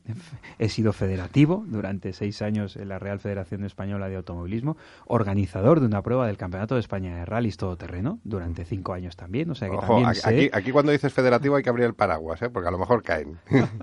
Pues no, yo lo digo muy orgulloso porque la Real Federación Española de Automovilismo es la mejor Federación Española de Automovilismo que tenemos en España y, y estoy encantado de no solo de la etapa que viví, sino de, bueno, yo creo que, que la Federación lo ha hecho fenomenalmente bien durante, durante bueno, pues desde su creación allá por los años eh, finales de los 60 aproximadamente, cuando yo creo que el conde Villapadierna puso los cimientos de, de la Real Casa. Por aquel entonces era solo casa, Real fue años, años después, como recordaréis. Y, como os decía, y ahora desde una marca automóviles. Es decir, que yo tengo, creo que he podido vivir las carreras en, en todas las posibilidades, en todas las, las perspectivas posibles, ¿no? Y quizás de alguna forma eso también me ha ayudado a valorar muchas veces cuando oigo los comentarios de unos y de otros que son todos tremenda, son todos muy, muy, muy respetables, pero entiendo perfectamente cuando se expresa un piloto, cuando lo hace un organizador, e incluso cuando lo hace un federativo. Y también por supuesto como no como cuando lo hace un aficionado que en el fondo es lo que a día de hoy soy que soy un aficionado de, de cuneta que sigo participando en alguna prueba de históricos de vez en cuando pero que ya no vivo lamentablemente por, por, eh, por trabajo no puedo estar en el día a día de, la competición pero la gasolina sigue sigue fluyendo por mis venas Oye, y muchos y en, conversaciones pues de, eso, de, de barra de bar, de, de tertulias, añoramos pues aquello que os inventasteis un, un buen día, con también hay que decirlo, o sea, qué importante fue el apoyo de las tabaqueras para, para el deporte del motor. Esto de, de mandar a, gente que veíais con, con talento a Inglaterra, con, con los monoplazas, con- que, que era eh, la meca de, de- de- Yo creo que cualquier piloto que quería hacer algo en, en- en circuito, tener una carrera en circuito, pues tenía que irse a, a pegar con, con los ingleses en los campeonatos de allí, porque ahí realmente es donde estaba el, el- el mayor, la mayor acumulación de talento y, de hecho, los resultados están, están ahí, ¿no? Eh, habéis sacado, con el, hablo del Racing for Spain, y habéis sacado a gente pues como Pedro de la Rosa. Pues sí, Pedro uno, uno de ellos, pero, pero fueron decenas, centenares de chavales los que pasaron por, por la historia de las fórmulas de promoción de la federación, en la que para mí ha sido sin duda una de las iniciativas más exitosas del automovilismo español de toda su historia, posiblemente la más. Yo creo que el- anteriormente a eso en España vivimos episodios, lamentablemente durante muchos años había sequía de instalaciones deportivas, no teníamos muchos circuitos permanentes, no, no existía eh, la red de, de pistas como tenemos ahora mismo, ni teníamos los recursos, ni los equipos, ni los patrocinadores, ni, ni nada de nada. La España de los 60 y de los 70 era todavía de, de, de penuria, aunque ya tiraba hacia arriba, y, y en el automovilismo deportivo pues ocurría un poco igual. Y hubo algunas excepciones interesantes, como los equipos nacionales que hubo, por ejemplo, con Alfa Romeo, con, Luis Pérez Sala y con Luis Villamil. Hubo un equipo nacional de Fórmula 3 también muy interesante, que fue una iniciativa que, que se puso en marcha a través también de, de la federación y en la que corrieron algunos pilotos de, de aquella época como, como Fermín Vélez, como Catón, etcétera, muy interesantes. Pero con la, digamos, orgánica y estructura definida, etcétera, etcétera, de, Racing for Spain, que terminó siendo la, la- la punta de la pirámide, porque se fueron creando aunque nació el primero, luego se complementó con, con aquellas ofensiva 1 y ofensiva 2, para mí ha sido, yo creo que el, automovilismo español de los últimos 25 años no se podría entender sin los programas de promoción como Ofensiva 1, Ofensiva 2 y Racing for Spain, sin eh, el Open Ducados más tarde World Series que, creó Jaime Alguersuari y algunas iniciativas en el mundo de rallies. Pero vamos, centrados en el mundo de los circuitos, sin aquellas iniciativas no sería posible. ¿Y falla algo a día de hoy, aparte del dinero, para que, que no haya programas como, como estos? Porque es eso, lo, comentamos, ¿no? Siempre los chavales, que les cuesta, que...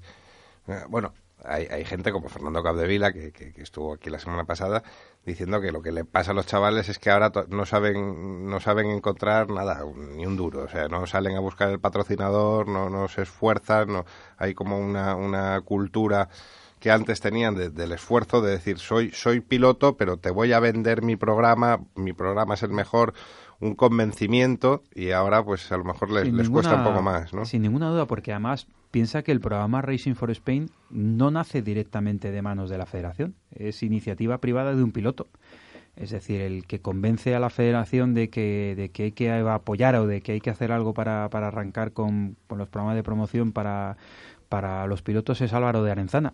Álvaro de Arenzana es un, piloto de, circuitos que había corrido la, la Fórmula Ford, que, querría que quería dar el salto internacional, tenía algún patrocinador, había conseguido algo de dinero mm, y bueno, pues eh, habla con la federación a finales de los años 80 y ponen en un, un proyecto, se ponen las, primeras piedras de, aquella base que era el Racing for Spain y Álvaro encuentra a un compañero de, viaje en aquel momento que es Jordi Gené, el hermano de, de Marc, fue el primer piloto de Racing for Spain junto con Álvaro Arenzana y corrió en la Fórmula Ford en, en Inglaterra. Y dieron, estuvieron allí, fue el, el primer programa y bueno, la verdad es que tremendamente exitoso, en, en todo, patrocinado por Marlboro, que era el gran patrocinador que había en ese momento en el mundo del automovilismo. Las tabaqueras en España estaban fortísimas, pero especialmente... qué grandes momentos nos han dado Malboro y Camel a los aficionados y Rothmans Grandísimos, Sí, sí. grandísimos, sin ninguna duda. Y, y no los vimos aquí, pero los de John Player Special, que Sí. vamos, merecía la pena comprarse la cajetilla solo por aquel negro y dorado tan, tan bonito. Aunque no fumáramos, merecía la pena comprarse la cajetilla, lo bonita que era. que, que Lotus ha hecho algo parecido pero no No, termina, no, termina De, de igualar aquellos, aquellos Wolf antiguos.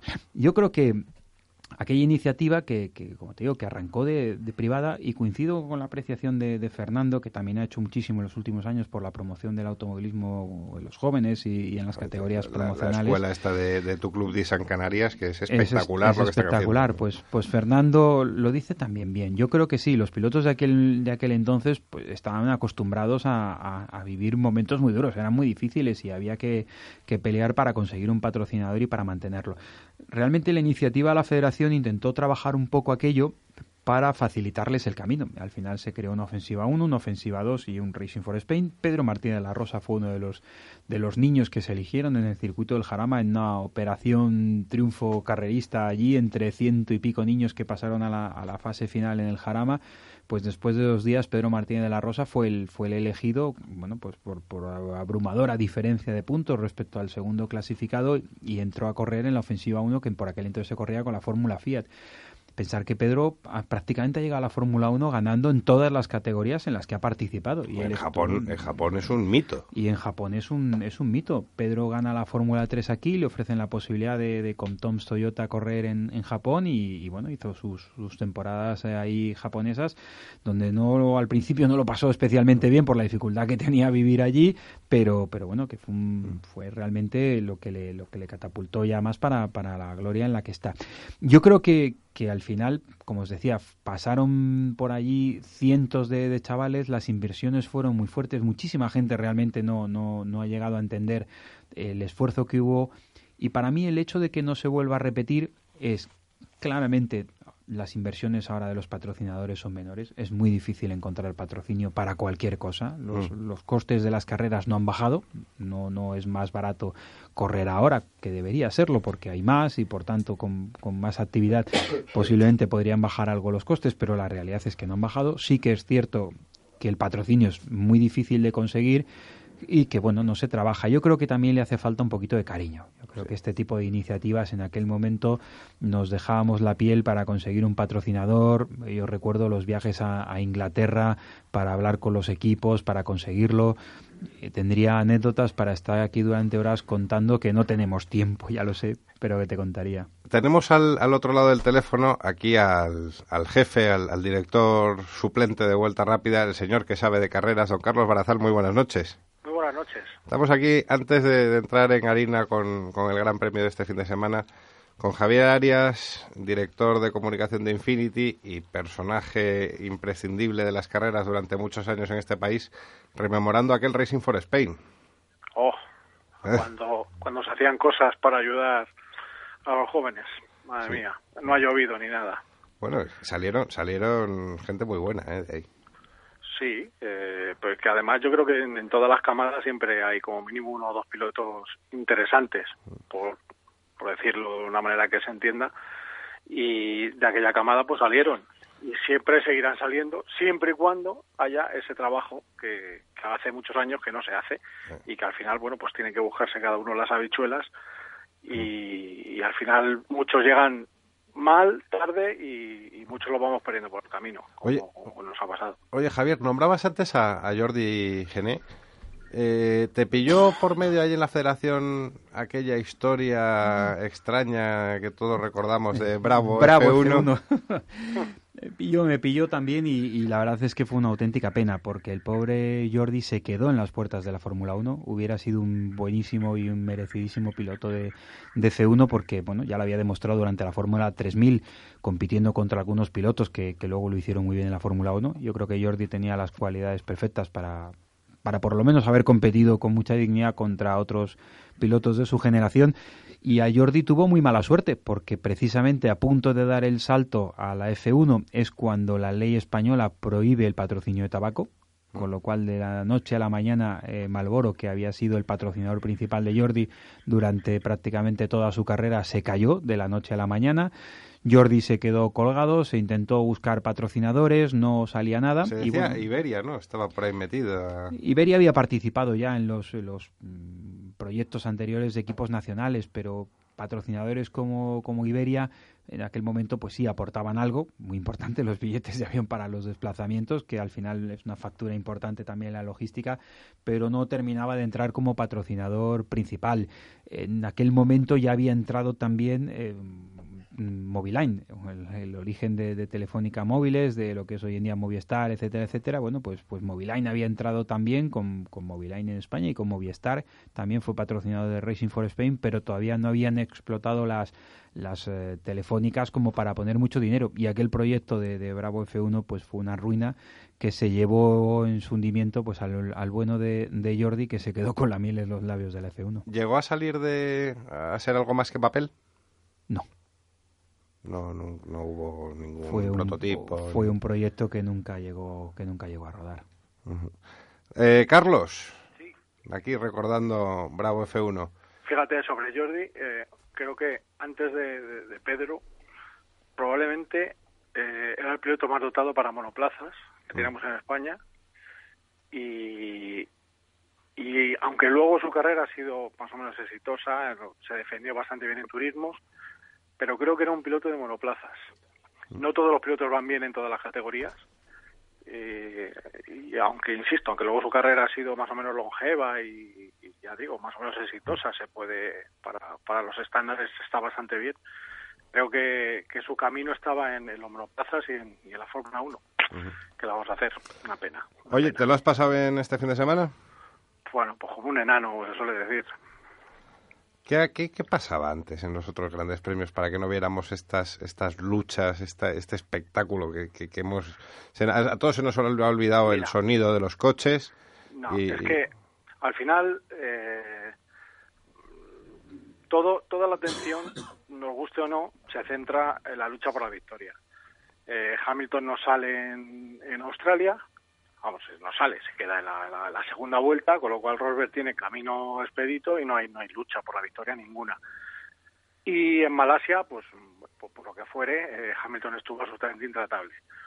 Mm, en cuanto lleva una carrera que hay lucha por la victoria y encima, como la, la que vimos en, en, en Bahrein, que, que estuvieron eh, la diferencia más grande ya por cambio de estrategias, llegó a estar con mucho en 10 segundos, pues claro, eh, todos nos venimos arriba. Si a esto unimos que lo que hubo por detrás, pues se vio más, pues vaya usted a saber por qué. Quizá también es cierto que la realización no había sido muy buena en las dos primeras carreras, en esta creo que ha sido impecable. Eh, pues claro, eh, nos volvemos locos, pero es que esto es un poco lo que lo que había por detrás. Lo que no había habido era la lucha por la cabeza y eso es lo que hubo y además de, de verdadera. Ujú. Una cosa, a toda la mesa también y a Carlos, ¿qué hacemos con Maldonado? Pues yo ya sabes lo que digo de Maldonado desde 2005. Bueno, de 2005 no, bueno, no nos conocíamos, pero vamos, yo creo que lo que hizo ese individuo en Mónaco es para que no hubiera vuelto a subirse a un coche de carreras. Hay mucho defensor de Maldonado, ¿no? Pero yo creo que lleva ya unos años mm, que quizá el, el triunfo en, en, en Montmeló es un poco el que, el que le sujeta, ¿no? Yo estaba allí. ¿Eh? No, no, pero escucha, oye, que también tenemos un ministro que da indultos a pilotos kamikaze, o sea, y algunos lo defiende. O sea, eso, una cosa para mí no quita la otra. Vamos a ver, insisto, es un piloto que pudo haber provocado una tragedia aún mayor de la que provocó en Mónaco. Que sale de allí de Rositas con dinero, con dinero, a tanto a la, a la ACM, al Automóvil Club de Monte Carlo, como a la FIA. Y no contento con eso, la sigue liando una vez tras otra. O sea, no ve banderas, no ve nada, eh, no tiene dos dedos de frente, porque lo del otro día es de no tener dos dedos de frente, porque estás completamente en la parte derecha de la pista, no vas a coger el vértice en la vida. Y encima lleva las ruedas frías, ¿dónde vas? Y es que encima a Gutiérrez le deja espacio, que es lo más triste de todo esto. Es increíble porque- la seguridad de los coches, ¿no? Nos volvemos- sí, Independientemente no- de todo, ¿no? Porque Una maravilla. ahora Claro, mismo ese, volvemos ese vuelco una cosa. hubiese sido una tragedia hace unos años. Ya, pero pensad una cosa. Eh, no, yo no estoy cargando las tintas porque es que Gutiérrez ha dado dos, dos vueltas de campana. ¿eh? O sea, con que lo hubiera tocado y le hubiera hacer un trompo y lo hubiera, eh, y lo hubiera dejado fuera de carrera, me parece lo mismo, igual de grave. O sea, lo de menos es la consecuencia, es el hecho. Y es que son muchos y no vale que le sostiene la- la- esa victoria, porque si es por eso, era para que hubiera salido de la Fórmula 1 como en el oeste, con las plumas el alquitrán y sobre las vías. Porque Williams ese año perdió dos victorias mínimo por su culpa, igual que ganó esa, perdió otras dos. Un equipo como Williams está necesitado como está, como estaba y como estará, lamentablemente. O sea, yo, a mí esta- estos pilotos a mí me sobran en la Fórmula 1, bueno, me sobran en cualquier competición, lo siento, no puedo. O sea, Un no, peligro, un peligro. no puedo. O sea, una cosa es un error de un tío, pero esto es que acabas de salir de Moses. Y qué penita da Lotus, ¿verdad? Y claro, encima, eh, pero vamos, oye, que yo cuando dejó William respiré. Ahora, ahora el marrón, como se suele decir, lo tiene, lo tiene Lotus. Ellos sabrán, yo, yo vamos, es un individuo que lo, lo quiero cuanto más lejos posible. Y creo que aquí además luego los pilotos deberían de plantarse y decir, bueno, vamos a ver.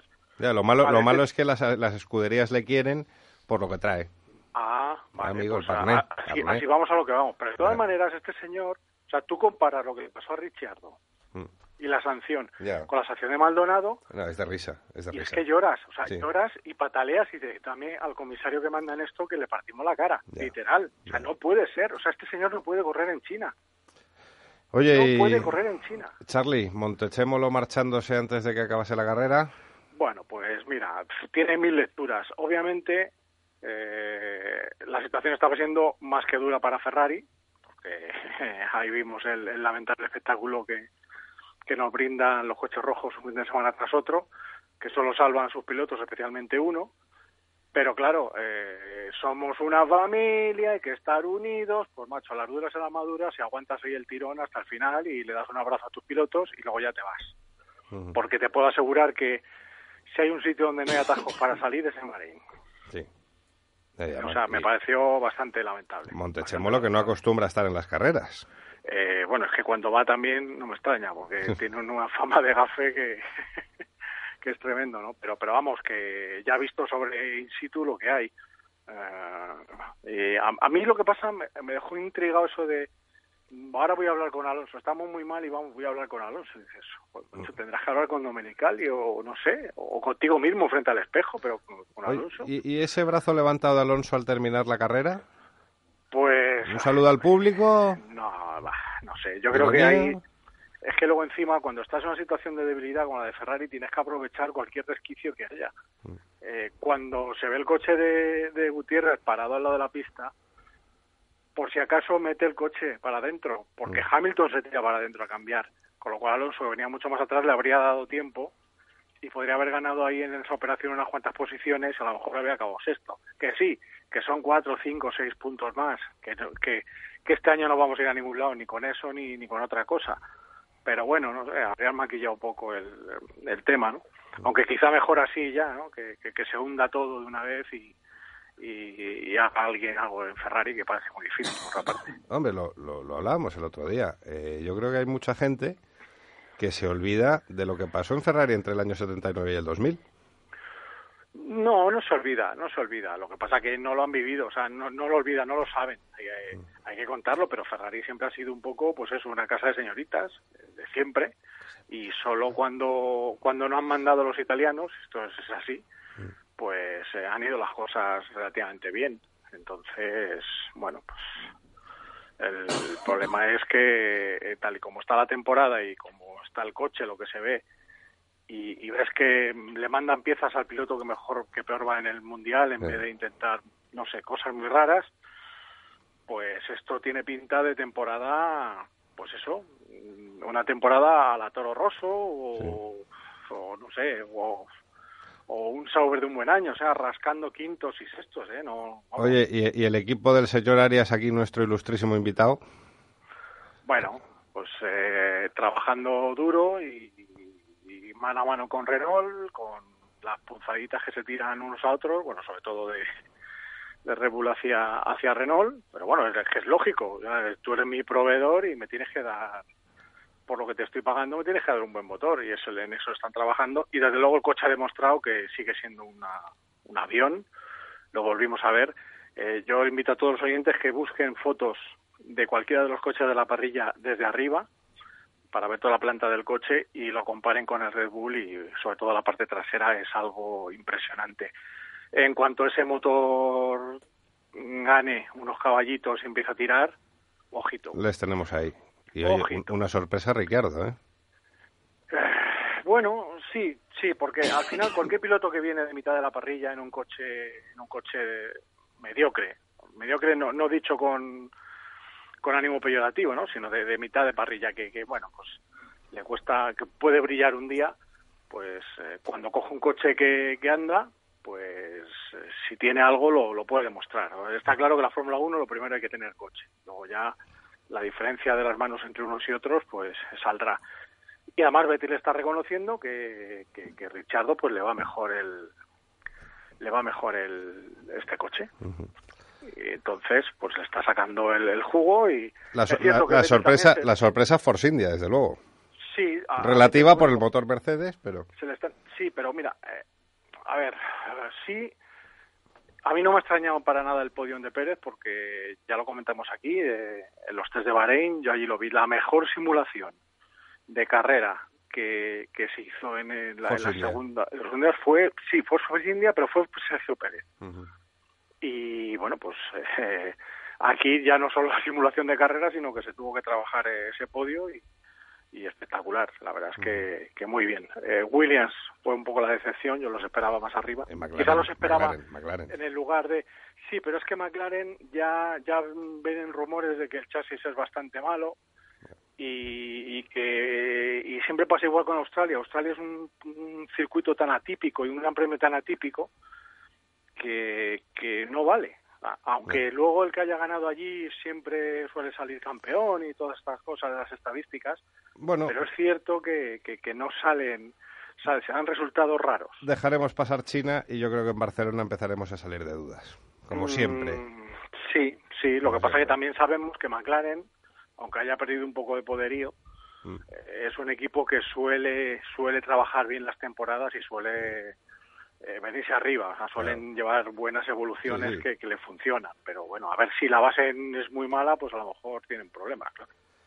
Charlie, un placer, placer. como siempre. Un Vale. saludo a Javier. Venga, Gracias. Hablamos. Vamos con un poco de viene.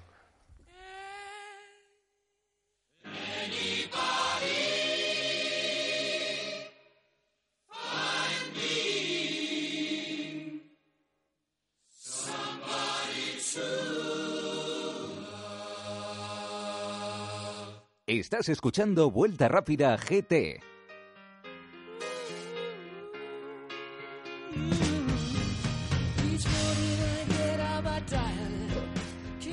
Y esta semana la sección de producto viene con un coche de esos que, que nos encanta. Nos encanta hablar de él porque quiere decir que lo hemos probado y son, son los coches que, que realmente nos, nos cuentan Pues cosas, esta, ¿no? esta es una prueba engañosa. Y además empezando por lo que acabas de decir. ¿Qué coche es? Porque no es un coche, son tres. Ah, Es el Porsche Macan Diesel, ese Diesel, el Porsche Macan S y el Porsche Macan Turbo. Hemos probado, hemos probado dos de tres. Hemos probado solamente las versiones de gasolina. Diréis, ¿por qué? Pues porque nos dieron a elegir entre un diésel y un turbo para volver y volvimos en el turbo otra vez. ¿Por qué? Pues porque no todos los días se tiene un Porsche de 400 caballos. En este caso, y yo no lo había llevado. y tú no lo habías llevado y te gustaba y, y lo hemos disfrutado, lo hemos disfrutado mucho, hemos aprendido mucho y hemos sacado cosas, eh, un análisis yo creo que interesante. Eh, la prueba la veréis en, en el blog. Que además es el coche para engañar a tu pareja o algo de eso, Eh, es ¿no? el coche perfecto para no solamente engañar a tu pareja, sino además engañar a tus amigos y familia, porque eh, partiendo del- de cómo define Porsche el- el- este modelo, ¿no? el, el Porsche Macan, eh, lo define en un principio con un- como un subcompacto, pero lo dice, no, es que este coche no es un subcompacto, este es un coche que es un deportivo de cinco puertas y cinco plazas. Digamos que es el primer automóvil deportivo del segmento. Y dice, bueno, ¿hasta qué punto, hasta qué punto esto es cierto? ¿no? No deja de ser un coche elevado, 4 metros eh, 50 de largo más o menos, altura de un metro 62. Así, para que se hagan los oyentes una idea, es un, un Cayenne achaparrado, ¿no? Es un, es un, a ver, también, esa es otra manera que tienen ellos de contarlo, ¿no? Dicen, "Es un pequeño Cayenne. No le gusta llamarle Cayenne pequeño, le gusta llamarle ca- Cayenne concentrado. Pero para que eso fuese cierto, debería tener la motorización del Cayenne, la transmisión del Cayenne, la dirección del Cayenne. Y nada que ver. Y nada que, bien- que ver, porque precisamente la suspensión que monta es mejor que la del Cayenne, la dirección que monta es mejor que la del Cayenne, y los motores no son los mismos que el Cayenne, porque Pero todavía es- esto va a canibalizar al Cayenne. eh, dicen que no. Pero bueno, ya lo veremos porque hay, hay, una, hay, un, hay un gap que es que el cliente que compra un Cayenne quiere un Cayenne. Lo hemos hablado otras veces. Quiere un pato. un saludo para Iván. Iván Cruz, hombre. No, pero este Cayenne, este Cayenne, este eh, Pelle- em, Porsche Macan, perdón, este Porsche Es que Macan- estamos con el Peugeot es que 208 estamos- GTI también, Estamos ¿no? a todo, estamos a todo. Eh, es, es, digamos, no es un Cayenne concentrado, es mucho mejor, porque además eh, aprovecha estos años que han pasado para meter lo último de la tecnología en el segmento y realmente ofrecer un coche que es impresionante. Tres coches que son impresionantes. Eh, posiblemente eh, lo que os preguntaréis es si realmente es tan deportivo como, como Calma Porsche, ¿no? Pues hemos tenido oportunidad de probar, de probar los dos de gasolina.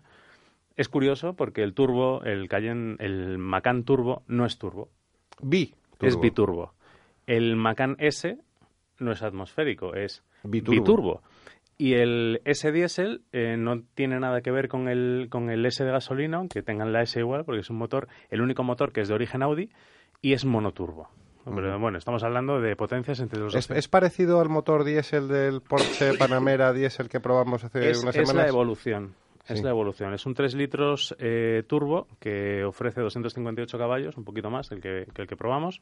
Y luego está el Macan S con 354 y el Macan Turbo con unos todopoderosos 400 caballos y un par mm, motor de 550 Nm, ¿Cómo- que es una cómo- burrada. ¿Cómo va ese coche? ¿Cómo va? Oh. Eh, la verdad es que es impresionante que te dejen primero el, el Macan Turbo y salgas a la Nacional 1 y pises un poquito en cuarta y de repente te ves a 180 diciendo, si nos habían avisado Sí. que había, que había radares móviles y en este momento levantas el pie y dices, ostras, que no te das cuenta. Y quizás ese es, el problema que, te- que ofrece el, el turbo, ¿no? Luego lo hablaremos un poquito más tarde de cuál es el mejor de los tres. Siguiendo un poquito con, el, con bueno, esa extensa rueda de prensa que nos dieron en, en el, en el complejo de eh, Normandía Ondarreta, eh, dieron un montón de datos, ¿no? Y sobre Qué, todo... qué- qué bien organiza José Antonio Ruiz, ¿eh? No, no, la Un verdad es que un saludo a Jare, que nos ha tratado muy bien y nos ha tenido, la verdad es que muy bien cuidados y nos ha puesto en las manos un aparato que no todos los días se tiene. aquí está Javier Arias tomando notas todo el rato. Sí, sí, no, pero bueno, Javier Arias tendrá su oportunidad para, para igualar el...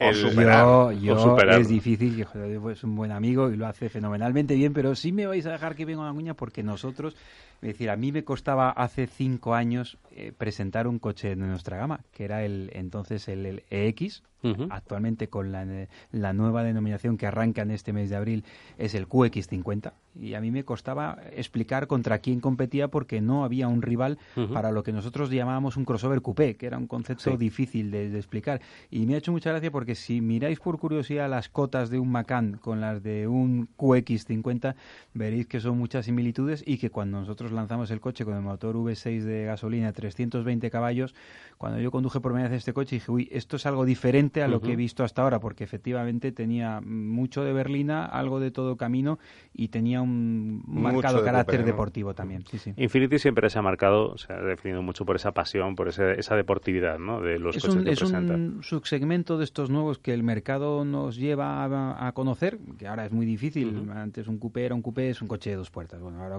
podemos pe- pensar un crossover coupé que es un coupé de todo camino con cuatro puertas, es difícil de entender de acuerdo a la, a- a la nomenclatura original de- del automóvil, pero yo creo que el mercado abre esas nuevas posibilidades porque los clientes las están demandando. No, me parece claro. muy interesante.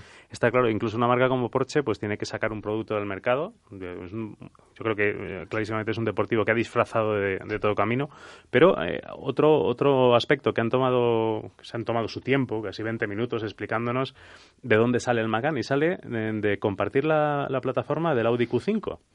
Entonces eh, nos cuentan que sí, que efectivamente parten de la plataforma Audi Q5, pero eh, le han quitado la Un car- striptease. Sí, hacen un striptease total, le quitan la carrocería, le quitan los motores de gasolina, le quitan la tracción Torsen típica de Audi, le meten un sistema de tracción activo permanente, le quitan los frenos delanteros porque optan por los frenos de seis cilindros eh, más potentes de Porsche, eh, le quitan la amortiguación para meter una, una, una amortiguación neumática, también controlable a tiempo real.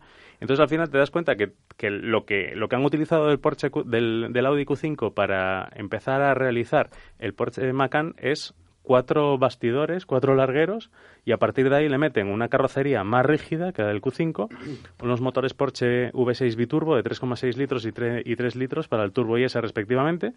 La tracción total la toman del Carrera 4S, tienen un sistema de control vectorial al- de la misma manera que utiliza el, el Nissan GTR35 que sacan del Porsche 911 Turbo del 2009, es decir, están utilizando toda la artillería que tienen y la están concentrando en ese mini Cayenne, en ese Porsche Macan que hemos podido probar, ¿no? Además de eso, pues utilizan también, se pasan a esta, a esta bueno, tendencia de los cambios automáticos de, de doble embrague secuenciales, y yo creo que después de haberlo probado, estarás de acuerdo conmigo, Ramón, que, que es de los mejores que hemos probado. Tengo ganas de compararlo con el, del, con el cambio de doble embrague del Q50, lo veremos, pero hasta ahora, de todos los que hemos probado, es quizás el más, el más, eh, el mejor. ¿Dónde vamos a encontrar toda la información, esas fotos chulísimas?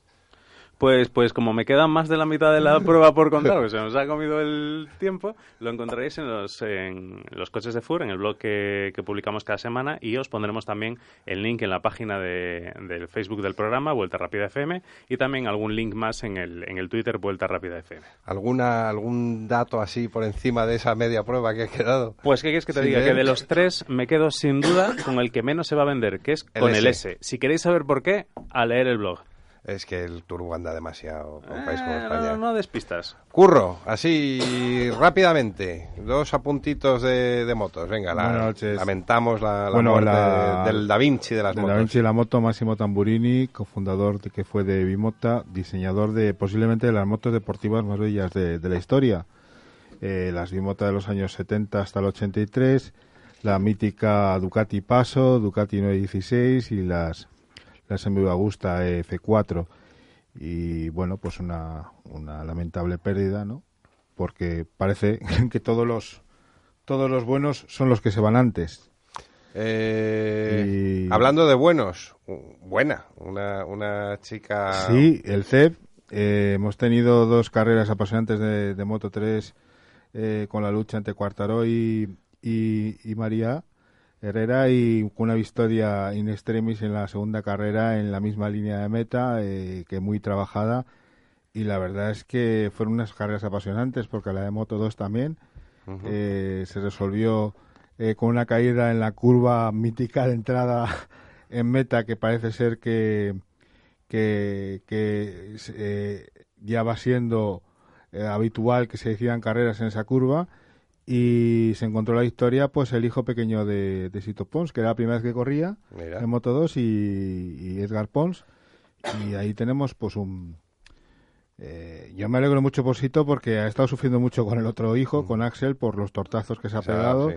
Y, y bueno, pues ahí tenemos un chico de ahí. eh, nacido Y el hermano de Rossi, ¿no? Con y el anécdota hermano de Rossi que se cayó y, Y ayudó tuvo a otro detalle piloto a- a, levantar la a moto. levantar la moto, que se le había quedado atascada en el pie en la rueda y bueno, yo he visto la foto del pie y tenía una herida seria. Un detallazo, ¿eh? Eso. Sí, bueno. Mientras el otro piloto salió zumbando, que bueno. Próximo, gran- carreras. próximo Gran Premio. Eh, próximo Gran Premio- bueno, me queda por comentar la carrera de, de Superbike, Ah. que fue también magnífica. Lamentar la caída de Kenny Noyes al principio, luego Dani Silva también, pero con la victoria de, de Carmelo Morales y de todas maneras va a estar el campeonato muy abierto. crack, Carmelo y Morales. viendo, viendo cómo derrapa, bueno, magnífica, me encantó el CEP. Sí. Y bueno, este fin de semana tenemos a, tenemos en Premio de las Motorland- Américas. Bueno, primero tenemos primero eh, Superbikes en Motorland y a la tarde hora española tenemos el Gran Premio de las Américas en el circuito de Austin de Texas, que también tenemos que decir que, que entre Kevin Swad y el, y el y el circuito han llegado a un buen acuerdo y, y Kevin es la, la cara, va a ser Qué la bien, cara alegría. del circuito a nivel relaciones públicas y demás. Nosotros nos alegramos mucho de ello Sí, sí. y, y vamos a ver, eh, yo, yo claro, mm, apuesto a caballo ganador por Márquez porque el año pasado llegó y arrasó, nadie conocía Ah. el circuito Eso es. y creo que vamos a ver unas buenas carreras. La vamos a ver eh, en, en la cadena Telecinco en directo, es decir, no haber diferido. Luego, Gratis. Gratis, sí, y, y con anuncios, eso sí, pero Bueno, bueno, por bueno. lo menos la vamos a poder ver. Así hoy- que ya hablaremos después de Semana Santa y hablaremos. Llamaremos a, a Valentín, eh, que también que, Y hablaremos que de nos todo un cuente. poco, sí. Y yo no quería terminar el programa, eh, eso, avisaros que la semana que viene no hay programa, pues nos vamos de vacaciones, que también lo merecemos. Y quería saludar, nada, un minuto a nuestro compañero Antonio Boto. Oye, qué pena ese abandono en, en San Remo. Antonio, ¿cómo estás?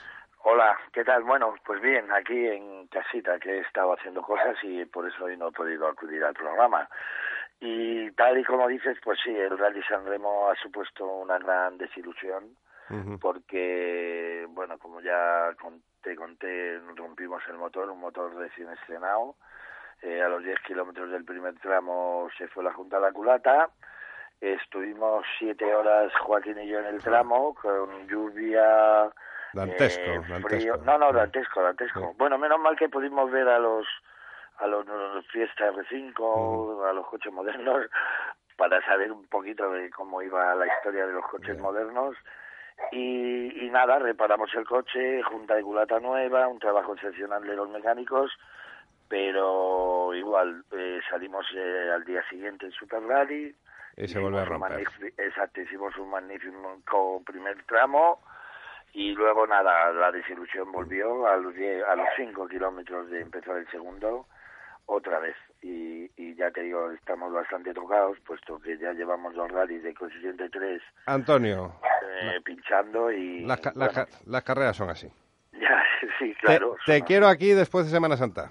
Sin duda, ahí estaremos de nuevo y con un nuevo ímpetu y a, a darlo todo. Venga, un abrazo. Un abrazo a vosotros y gracias por llamarme. Un abrazo fuerte. Javier Arias, un placer tenerte Muchas aquí, ya lo sabes, esta es tu casa. Encantado siempre. Curro Jiménez. Buenas noches a todos. Buenas noches, Nacho Villarín, muchas gracias. Gracias, buenas noches. Javi de la Calzada, Gracias. Fernando González. Muchas gracias. Fernando de la, Puente, de la Fuente en control y quien nos habló Ramón Biosca. Y hasta las. No, la semana que viene, no, hasta dentro de dos semanas.